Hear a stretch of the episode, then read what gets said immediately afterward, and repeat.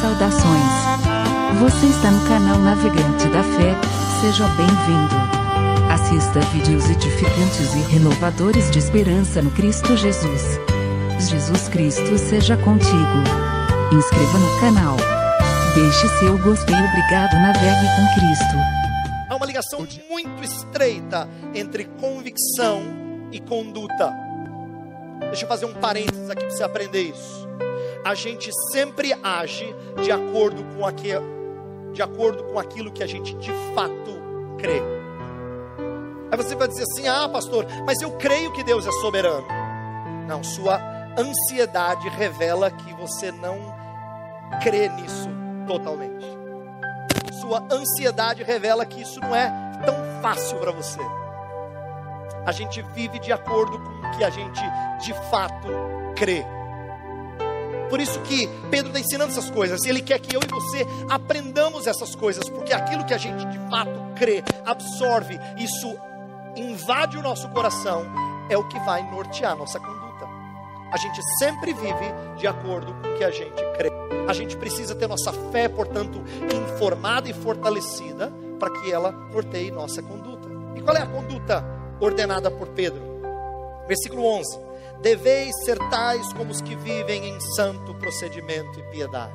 Versículo 12 ele fala: Esperando e apressando a vinda do dia de Deus, por causa do qual os céus incendiados serão desfeitos, os elementos abrasados se derreterão. Nós, porém, segundo a sua promessa, esperamos novos céus e nova terra, nos quais habita a justiça. Olha só, diz que a gente deve viver em santo procedimento, esperando e apressando. Dois verbos que parecem contraditórios quando usados de uma vez só. Porque quem espera é paciente, quem apressa é ansioso. Então a primeira coisa que a gente tem que aprender é que apressar não é nós mudarmos o tempo de Deus cumprir a promessa. Isso não é algo que Ele reserva a nós. As coisas acontecem no tempo de Deus. Lembra a ênfase de, de Pedro? Que Deus não retarda a sua promessa. Ele cumpre no tempo que Ele designou, no tempo que Ele decretou fazê-lo. Portanto, apressar não significa adiantar, dizer assim, vamos fazer a nossa obra para Jesus voltar mais rápido. O que Pedro está querendo dizer é que o apressar é o viver à luz da iminência do seu retorno, mas não sem paciência. Viver à luz do retorno significa fazer todos os planos à luz da vinda de Jesus, mas sem ficar desesperado.